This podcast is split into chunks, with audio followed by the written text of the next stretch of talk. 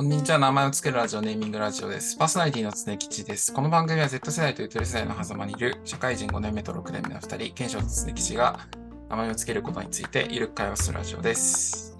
パーソナリティの検証です。名前をつけるとは定義し表現することです。概念を再定義したり、よくある事象に対して僕たちが名付けた概念や、新しく出会った概念に関して、大喜利あるあるをしたりしながら、ゆるく雑談をしていきます。それではやっていきましょう。いきます。はい。今日のテーマ何でしょテーマは、う、うんと、マナーの無限脇という、おー、なんかわかりそうな気が。いやーもうそう、結構割とね、うん、無限、無限脇ってそもそもうん自分で名付け、名付けたというか組み合わせたけど、なんかゲームかなんかでの言葉らしいのよ、実は。なんかそのアイテムとかがここではめっちゃ取れるみたいな。はいはいはい。あの、モンハンで、モンハンであの、ランパスがリポップするみたいな、そういう話ですよね。今、何それ何それ。あ、俺結構好きな YouTuber がいて、チルニトラさんっていう方なんですけど、うん。あの、まあ、全部が全部じゃないけど、ほぼ全てのあのクエストを、あの、まあ、裸ノーって言ってよ、そのノーノーダメージかつ防具なしでクリアするっていうのをやっていて、いや、めちゃくちゃ面白いんですよね、それ。でよく話に出てくるのは、そのランポスとか、あの、ガレオスとかいるじゃないですか。そのザコモンスターみたいな。モンハンやったこと、モンハンやったことない。ああ、やってないのか。一切わかるよね。ちょっと別で例えてよ。スライムみたいなやつってこと？まあまあそう、でもそのボスモンスター以外のザコモンスターっていうのがいて、うん。で、えっと、最新作とかだと、あの、一定借り取れば、あの、リポップ、要はその再出現しないんですよね。はいはいはい。けど、な初期の、あの、モンスターハンターって結構設定がバグってて、なんか無限に出続けるんですよね。買っても買っても。とザコモンスター。無限なんそう、無限なんよ、本当に。本当に無限だから、だからもうフィールドによっては、これなんか裸ノーダでするの不可能じゃねみたいなやつあるんですよ。なるほどね。で、そのチルフィーターさんが大変それに対して苦労されてるっていう、なんか、テイク400ですとか言って。あ、なるほど、そっか。そうそうそうやり直してんねや。そうそうそうそう。裸ノーダメできるまでで。っていう、まあ、ちょっとチルヌスタンさんの YouTube チャンネルの URL はちょっと後で貼っておきます。まあだからカービィで言うと、ガルルフィとか、そういう、ワドルデとか そういうぐらいの強さってことか。そう。まあ、いや、俺、カービィやったことないから分からんけど、まあ、多分そうや。いや、絶対やったことないなと思って、あえてカービィで言ったわ今。っていうはいはいはい。ゲームの回じゃなくて、えっと、あ、そうそうそうそうそう。だからほんま無限脇かのように、あの、日本におけるいわゆるマナー、あるねそれ、なんかしかも特に謎の、なんかマナー、湧きすぎ問題があって、うーん。なんかちょっとそれを揶揄した名付けをちょっとしてみましたと。マナー例えば、そうやな。マナーっていうか、謎マナーってことですよね。だから。まあまあ、そうそうそう。だから、なんなんやな、その理にかなってるやつとかは、あ全然、はいはいはいあの、社会秩序のために必要やと思うのよ。確かにね。まあ、そりゃそう。うん。だただ許せないのは、だから、謎マナーが無限湧きすることが許せないってことだよね。まあ、そうそうそうそうそう。そういうことね。のはいはいはいはい。都市伝説かもしれんけど、か一説にはそのマナー講師というなりわいをしてる人が自分のこう職が失われないために なんか作ってるみたいな。実は日本古来こうこうこういう背景があってここはこうすべきであるみたいなもうそんなん誰も知らんしそのうん。99.99999%の人が知らないことをマナーとしてるのってなんか非合理的というか社会人になって、うんなんかびっくりしたのが、えーっと、上司に対して、これ本当かどうかわかんないんだけど、上司に対してご苦労様ですって言っちゃいけないって言われたんだよね。ああ、はい、はい。お疲れ様ですじゃないとダメですみたいな。それはご苦聞いたな。労、ご苦労っていうのは、ええーと上の人目上の人が目下の人に対して使う言葉だから、上司に対して部下が、なんかその、ご苦労様ですって言っちゃいけないですって言われて、本当にそうなのかってめっちゃ思っちゃったんだよね。それはそうやな。俺も聞いたことあるな。日本語のなんかその由来の話よな。だから、その、その、了解しましたは言ったらダメで、承知しましたにしないといけないとか、うんかしこまりましたとか。了解もなんか、なんか目上が目視点なんか使うとか言ってなんかダメだとか言われたな。あれ本当なのかな？なんか、本当本当なのかわかんないけど、なんかそれを信じてるやつがい、なんか誰、誰がそれを信じてるかわかんないから、それに従ってる視点を張ってますね。僕は。人狼やん。いや、そうなんよ。なんかその謎マナーを信じてるやつが、なんか一人でもいると俺がなんかアウトな人間になっちゃうから、だから守っちゃってる。マナー、マナー人狼をやってんねや。生きながら。そう、謎マナー人狼のルールに屈服してるんですよ、僕はだから。抗って生きろよ。抗えないよ。それで言うと、うんその、ちょっと一瞬だけ話されるけど、あの、貴族の木にさ、うんあの、〇〇様の様って、貴様っていう言葉あるやんあー、あるね、あるね、あるね、あるね。あれ、ね日本語で言ったら、昔は、あれ、うん。まあ、漢字からもそうやけど、うん。めっちゃ相手に対する敬意を表す言葉やって、呼び方やってんのへだってさ、貴族に様やで。ー、確かにね。それのお様疲れ様ご苦労様理論が成り立つなら、俺は貴様は上司に使っていいってななると思うのよ。日本語としてこれは適切じゃないとかって言うなら、その由来まで遡って、貴様って言っていいんか問題あるから、その人狼、なんか危なくなったらこの貴様理論使った方がいいと思う。あ 貴様はでもさ、なんだろうね。丁寧すぎて逆に腹立つみたいなことだと思うんですよ。三重敬語みたいな。そうそうそうそう。三重敬語で馬鹿にしてるみたいなことだと思うんですよ。ああ、三確かに、うん敬語も重ねると失礼になるわ。なんか丁寧すぎて逆に煽ってるっぽく聞こえるというか。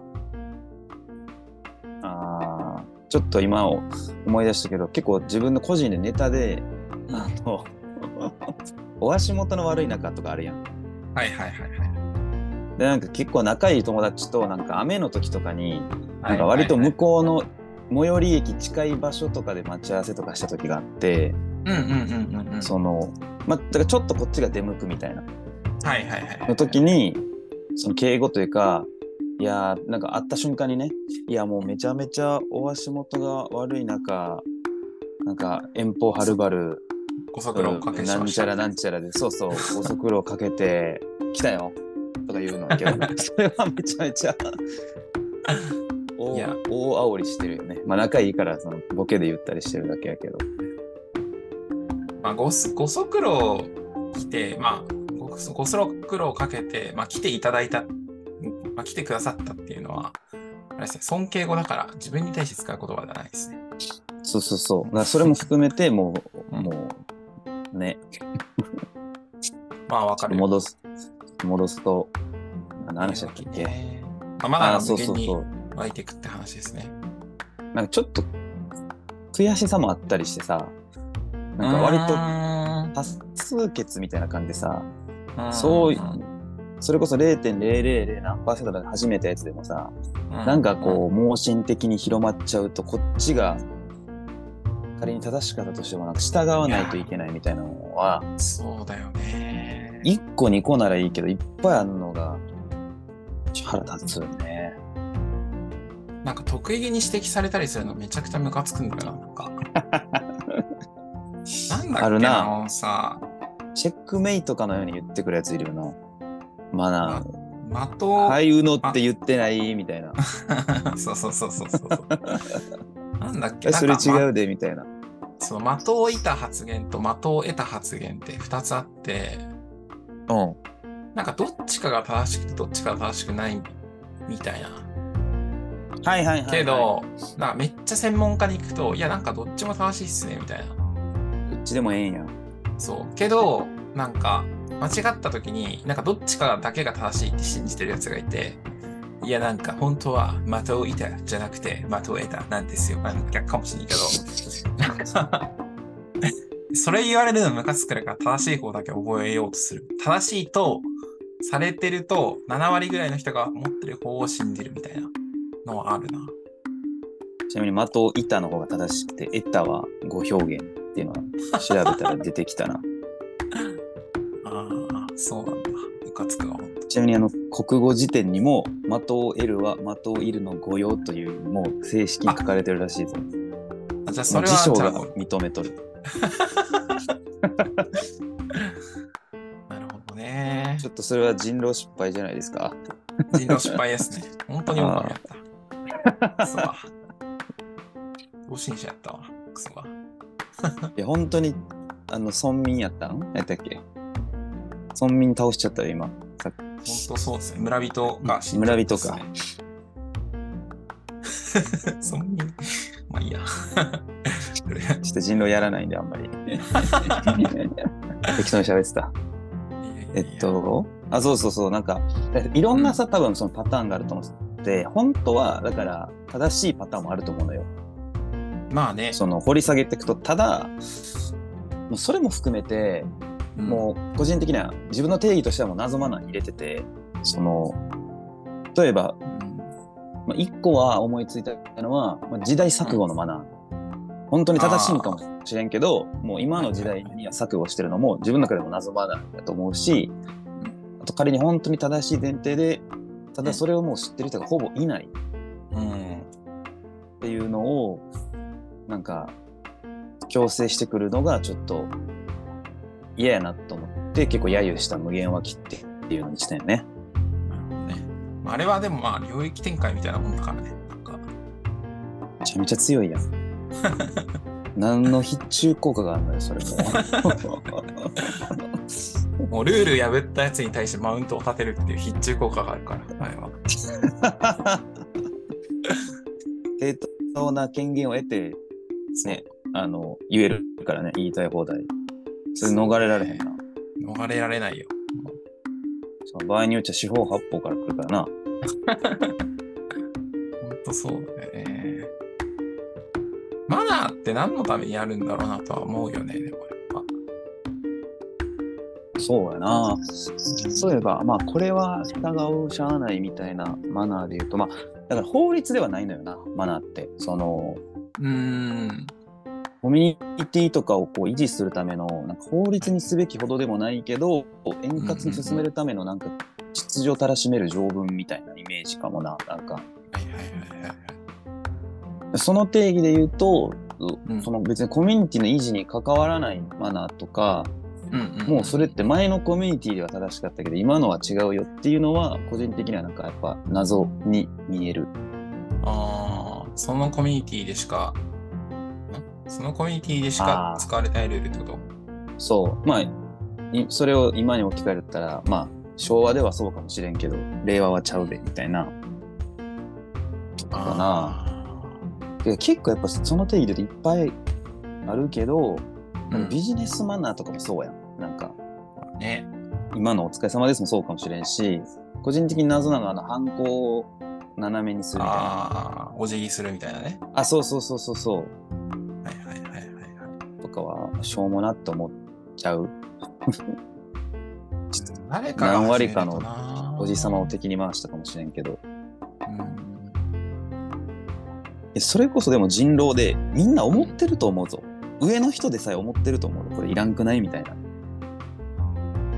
まあ、で注意するときもさ、まあ別に俺はいいけど、他の人でやっちゃったらあれだからっていうので 注意していや、それめっちゃある。それね、うん。言ったもん、後輩に。なんか、あの、スラックとかメールのさ、宛先とかをさ、目上の人から並べるみたいな。はいはいはい。いや、なんかメールの CC、メールのうん CC すら並び替えるらしいぞ。なんかすごい最上級いくと。いや、してるよ、私、会社で。え、マジで？あ、でもそ CC れは並び替えとんマジかすごいな。だから、お互い、相手に送ったら相手が並べ替えてくるから、こっちもまた並べ返すのよ。やばいや、そうそう。なんかそのマ、ジで？すごいな。らすごすぎるわ、ちょっとそれ。やばいわ。いわゆる相手 A 社さんとやり取りしてるときに CC に A 社の宛先の人と、まあ、あと A 社の他の担当の人をこう CC の方に入れてでただうちのメンバーも CC 入れるって時は相手先からこうしかもまあ可能な知ってる範囲で相手先の目上の方から並べてで次自分の会社のまあっていうでも相手はその逆をきれいに逆を打ち返してくるから並べ替えてレベル高えな。え、マジか。え、俺、都市伝説やと思ってたわ、CC 並び替えんの。本当にやってる人いるんや。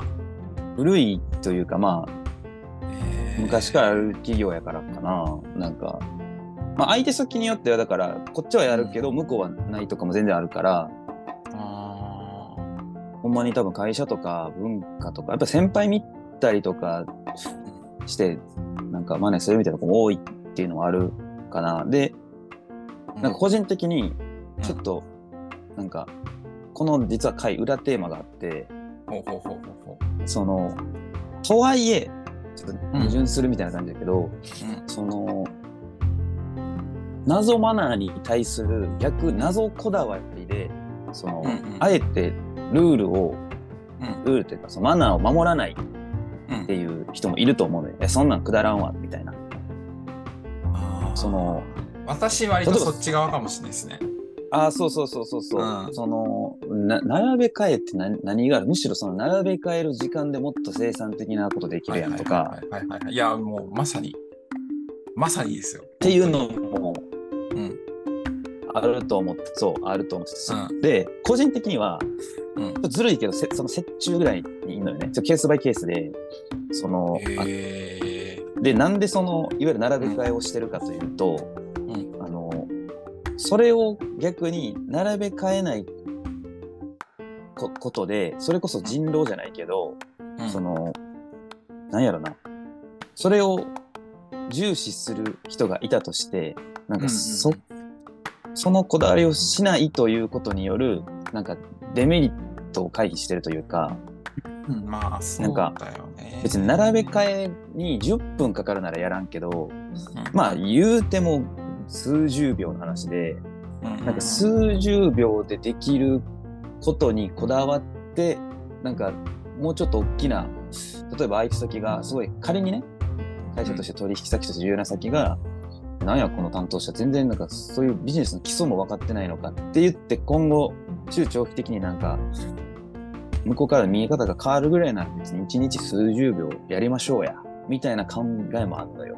それ以上のアウトプットを出せるなら別にいいんやけど、その並べ替える数十秒で相手先を納得できるなんかものを今後も提供し続けれるならいいんやけど、まあでも減点法にしかならないと思うけどね。加点にはならないと思うんだけどね。ああ、そうそうそう。だから最小限の減点でいきたいというか、120点取れる人やったらいいのよ。多分、まあ仕事で。が、その並べ替えで10点減点になっても110やん。なるほどね。多分、まあそれは結構個人的な話だけど、120まではちょっとききついなって思ってるから、せめてひ極力100から下がらんようにみたいなのもある。だから、その、これは謎マナーだって言って、全部が全部無視し続けると、まあ、一定、実はその謎マナーの中にもちゃんとした先の的をいるみたいなやつがひょっこりいたりするかもみたいなのはある。そうあの、おいしんぼっていう漫画の話していいですか？いいよ。あの、なおいしんぼっ、て、うん ちょっとなんか、なんかこれつながるかどうかちょっと不安になりながらちょっと話すんですけど、つなげるね。あの、まあ、グルメの漫画なんですけど、たうんまあ、卵料理対決っていうのは最初、究極メニュー VS 思考のメニューっていうのであって、うん。で、まあ、卵料理対決するんですけど、まあ、まあ、あの、主人公の、えっと、山岡史郎さんは、貝原雄山で負けるんですよ。で、なんか、何が違うんだろうみたいな、ああって、で、えっと、まあ、確かに、料理の手法は、まあ負けてはいるんだけど、とはいえ、なんか、素材の卵のレベルが違いすぎるみたいな話になって、へーで、貝原雄山が、あのそれを解説するんですよね。うん。で、この卵は、えっと、初卵だっっていうんですよ。うん。で、初卵っていうのは、まあ、その鶏ってなんか何回も生涯で卵を産むと思うんだけど、その中のうち一番最初に生まれた卵が初卵って言ってこれは一番なんか栄養価が高いんだみたいなことを言うんですよね。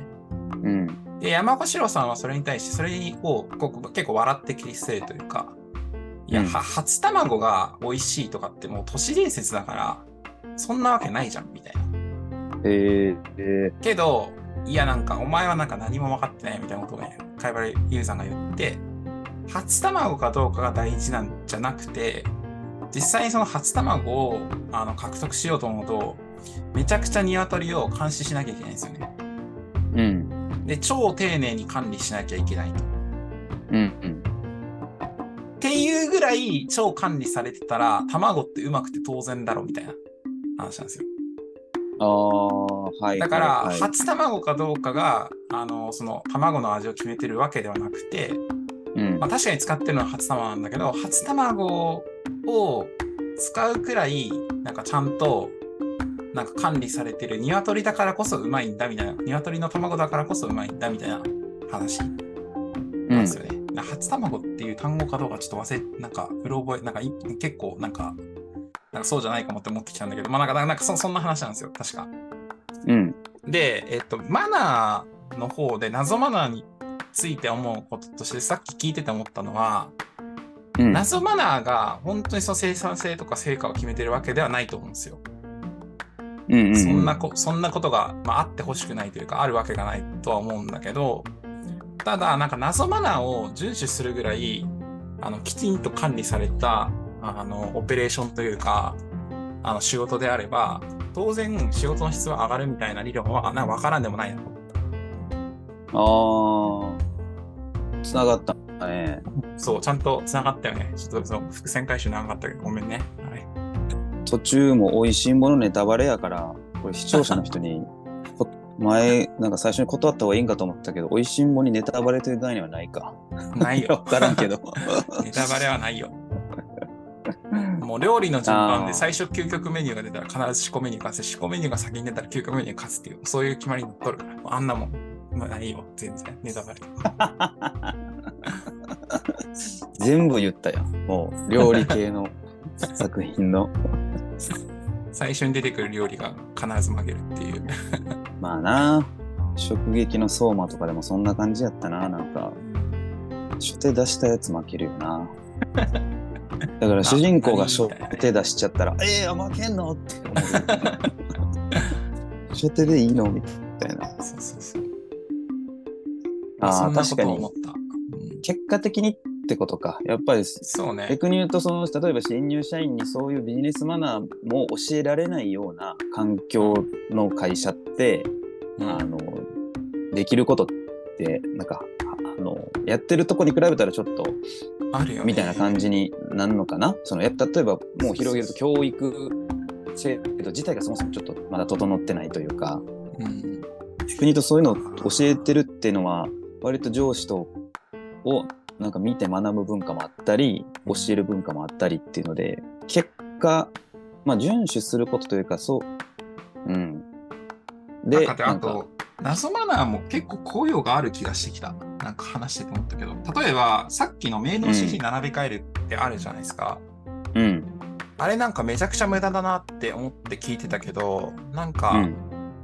例えばその、それぐらいメールの指示並び替えると気をつけてたら、送信先間違えるとか多分ないと思うんだよね。うん、そうね。うんうんううん。ん。副次的に、というか、そっちが主なのかもしれんもしかしたら。し、あとはやっぱあの、意識するから、うんうんまあ、ちょっと今の言ってくれたやつに比べると効用弱いけど、まあ、相手の人の名前も多分覚えるし、誰がこう、どの役職やっけっていう、向こうのその、なんやろ、うん。会社の組織みたいなところも多少把握するし、わからんかったら調べるみたいなところもあって、なんか付随する、あれは多いかもな。うん。そうね。なんかビジネスで、ビあビジネスマナーで言うと、だから割と一定、何かしらのこう効用はあるかなとは思うな。あの、犯行はちょっと今で意味わからんけど、ここはどんな、あれなんだろうね。社長ごますり、上司ごますりマナーやろ、あれは。そうなのかななんか、なんか、なんか副次的な声はあってほしいけどね。押し間違いを防ぐみたいな。なんだろうな。なんかでもいい例えが思い浮かばないけど、なんか、これをすることそのものが、まあ、主というふうになんか教えられてはいるけれども、それを守ることによって副次的にこういうことが出てきて、意外となんかこれ守るの意味あるかもみたいな、そういうのは結構ありそうかなと思ったな。あー、験担ぎ俺ちょっと、ちょっとだけかするなと思って、はいはいはいマナー全く関係ないけど、なんかカツ丼食うみたいなのあるやん、とんかつ食うみたいな。はい。はいはいはいはいはいはい。あれを食うことが本当に目的、あれをがドーピングなわけはなくて、うんこうカツ丼ってこう気合を入れるみたいな、マナーの例えじゃなかったけど、そういうな首都富士的なやつがこうあるのは。うんでもマナーでもありそう、やっぱりそういう。でさっきのやつ結構いい例やったかもな。今、スネキチ言ってくれたけど、そう副次的なやつ割とそうかも。手先送信ミスとかは減るかも。マジで。いやー、だから一定だからあれか。謎って言ってこう、切り捨てすぎるのも、かといって盲信的に何も考えずにやるのもあれやから、まあ一回その、はいこれは謎マナーなのかなって客観的に見てみるのはいいかもな。そうね。まあ、でか、あとやってみるのがやっぱいい気はするよね。あ、まずね。なんかなんだっけな。あの、上司とか、まあ、取引先なのか、まあ、どっちでもいいんだけど、まあでも、まあ、社内か。社内で、えっと、上司にご飯怒られました。うん。で、俺、なんか、そうなんだって知らなかったんだけど、えっと、ご飯食べ終わった後にありがとうございましたって言って、うん。それはまあ言うじゃん。言うじゃん。うん。けど、え、ごちそうさまですみたいなことやんな。だから。そうそうそう。で、次の日にも言った方がいいんだよって言われて、え、いらんやろ。で、でもなんかそれ、それ、いらんやろだから言わん、言ってなかったんだけど、それなんか言ってみたら、なんか結構良かったんだよね、なんか。へえ。うん。なんかね、なるほど。た例えばなんだけど、ま、周りに人がいた時とか、その要は解散する直前の時って、要はた食べてる人しかいないじゃん。けど、なんかその次の日会った時って他の周りに人いる場合あるじゃん、例えば。うん。そしたらなんかその人がちゃんとおごる人だってちゃんと周りに伝わるとかああるじゃないですか。えそれそれは半分デメリットぐらいちゃう。めっちゃおごらなあかんやん、その人。周りの後輩に。あいつにだけおごったみたいになるぞ。まあ確かにそれはあるかも。まあでも確かに周り、みんないる場で褒められたら気持ちいいかもな。きなんか褒められるというか、感謝されると。とか、なんかその人になんかい朝一番にそれ言うことによって、なんかちゃんと忘れないとか、そのその一日なんかいろいろ言われてもなんか全然変えられるとか、なんか、あ、なんかね、多分やってみると分かることって結構あると思うんですよ、だから。うん。っていうのは、ちょっと思ったかな。そうやな。なんか、うん、やらずに切り捨てんのは、って感じか。だから、そうね。一回やって、いろいろ自分で考えてみて判断するなら、うん。うん、って感じかな。なんか、うん。何やったっけ？あの、よく、そほんまにそういう人がいるかわからんけど、ネットでさ、なんかこう新入社員が結構、なんかいろいろ従わないみたいな、なんかこうこうこういうもんだよって言っても、なんか謎のこだわりがあってやらないみたいな。僕は、なんか、なんか、何やっけ新入社員だから電話で出なければならないのは、なんか、差別ですみたいな。なんか、その、病、電話は誰にかかってきてるかわからないやつとかは、もう平等にみんなが出るべきですみたいな、取らないっていうのとか、でも取って、相手の会社のどういう問い合わせが多いんやろとかってわかるやん、多分。うーん。とかうんみたいなのも、む難しいよね。そういう人に対してやらせるのは、それはそれで。なんかその、副次的なメリットとか、うん。それをやることによって得られるものって、お前が知ってるもの、お前が想像してるよりも実はあるんだよっていううん。のとか、それをやってみるとすごくわかることもあるよみたいなのはあるよあるよね。